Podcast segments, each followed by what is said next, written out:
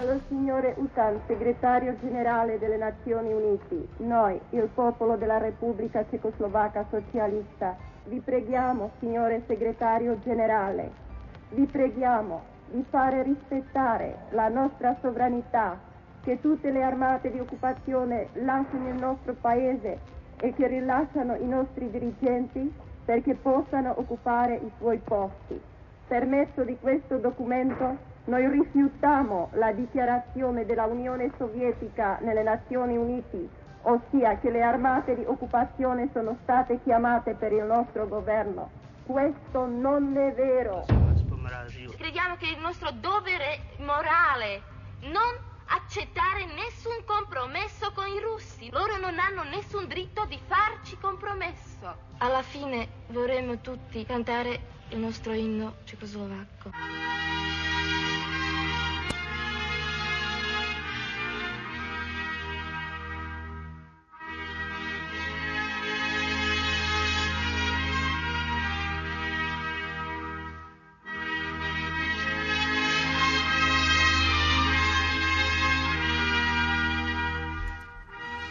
Le voci che avete sentito erano voci di studenti cecoslovacchi che leggevano l'appello che inviarono all'epoca al segretario generale delle Nazioni Unite U Thant perché difendesse la sovranità del loro paese, la Cecoslovacchia.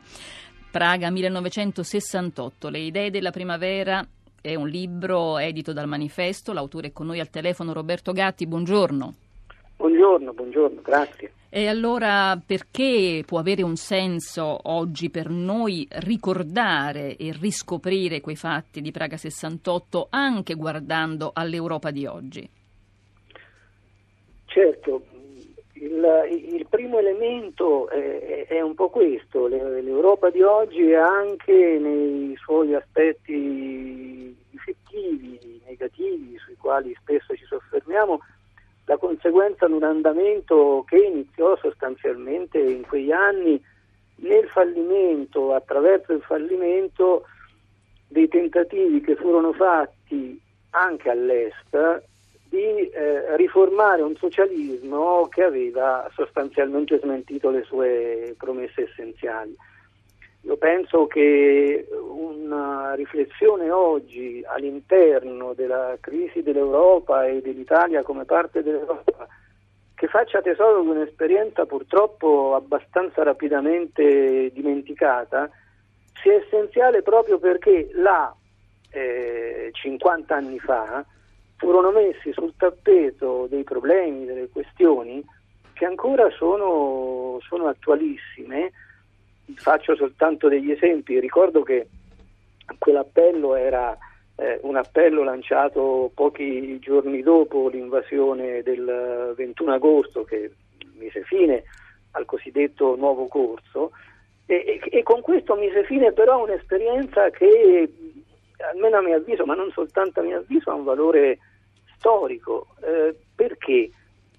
Perché in un paese di antica tradizione democratica ma burocratizzato dal sistema e dal modello staliniano furono proposte nel programma d'azione che poi fu il documento su cui si basò la legittimazione dell'intervento, furono proposte alcune riforme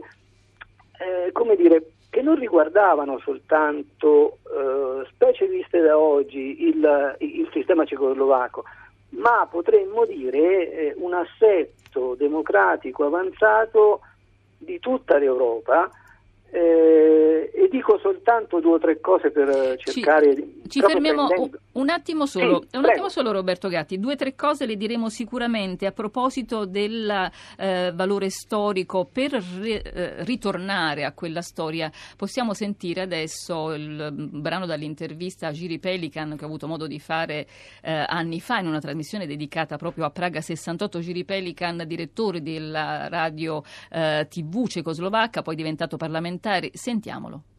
A quell'epoca già Dubček era stato arrestato con Kriegel, con altri dirigenti e portato all'aeroporto e poi con aerei portati nell'Unione Sovietica come ostaggi o come prigionieri. Mentre a Praga noi avevamo organizzato la seduta straordinaria del Parlamento.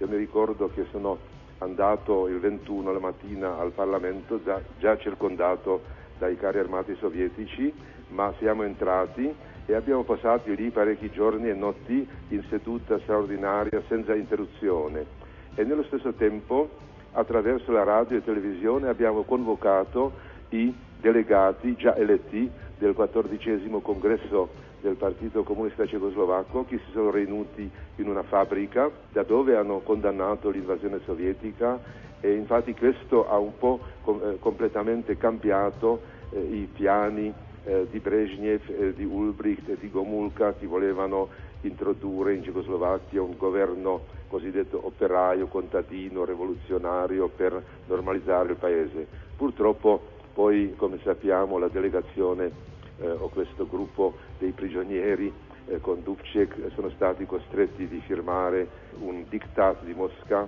che ha accettato il soggiorno temporaneo delle truppe sovietiche, che poi è diventato un soggiorno permanente fino alla rivoluzione di novembre 89. Una storia, come sentivamo da Jiří Pelikán, direttore della radio TV cecoslovacca, che si è consumata in poche ore, ma una storia in cui c'era, come diceva già lei Roberto Gatti, anche c'era il prodromo, o comunque c'era l'origine di una storia che porta fino all'Europa di oggi. Senz'altro, mi ha fatto particolarmente piacere risentire la voce di Jiří Pelikán, con cui siamo stati amici per anni e con il quale abbiamo condiviso tante esperienze, ma non soltanto con lui, di quell'avventura che fu appunto il 68 cecoslovacco. Fu ospite anche qui a Perugia, dove avemmo modo di parlare di molte delle cose che ha ricordato in questo breve ritratto volante di quei giorni. Era il 14° congresso, che fu tenuto in clandestinità in un sobborgo di Praga il 22 agosto e che praticamente poi non ebbe nessun effetto sulla prosecuzione del nuovo corso, che fu appunto troncato. Rispetto, adesso proprio avendo sentito Jiří Pelikán, rispetto alle cose che hanno costituito quel contenuto storico, anche Pelikán parla appunto di un valore storico, ma penso per esempio al tentativo di avviare un modello diverso di socialismo che fosse un socialismo democratico. Io credo che questo sia, in un tempo come l'attuale, in cui le prospettive socialiste, come sappiamo, sono in crisi non soltanto in Europa ma nel mondo, ecco, questo sia una testimonianza da non sottovalutare, un socialismo democratico che riaprisse il dialogo con le tradizioni liberali e di democrazia occidentali. Questo fu sostanzialmente poi il motivo fondamentale. Roberto Gatti, no, non volevo troncare la frase, però ci può essere un modo per proseguire questa conversazione, che è sicuramente quello di leggere intanto il suo libro, che è Praga 68, le idee della primavera, edito dal Manifesto, e promettiamo di ritrovarci a parlarne ancora. Per ora la ringrazio. Grazie a voi.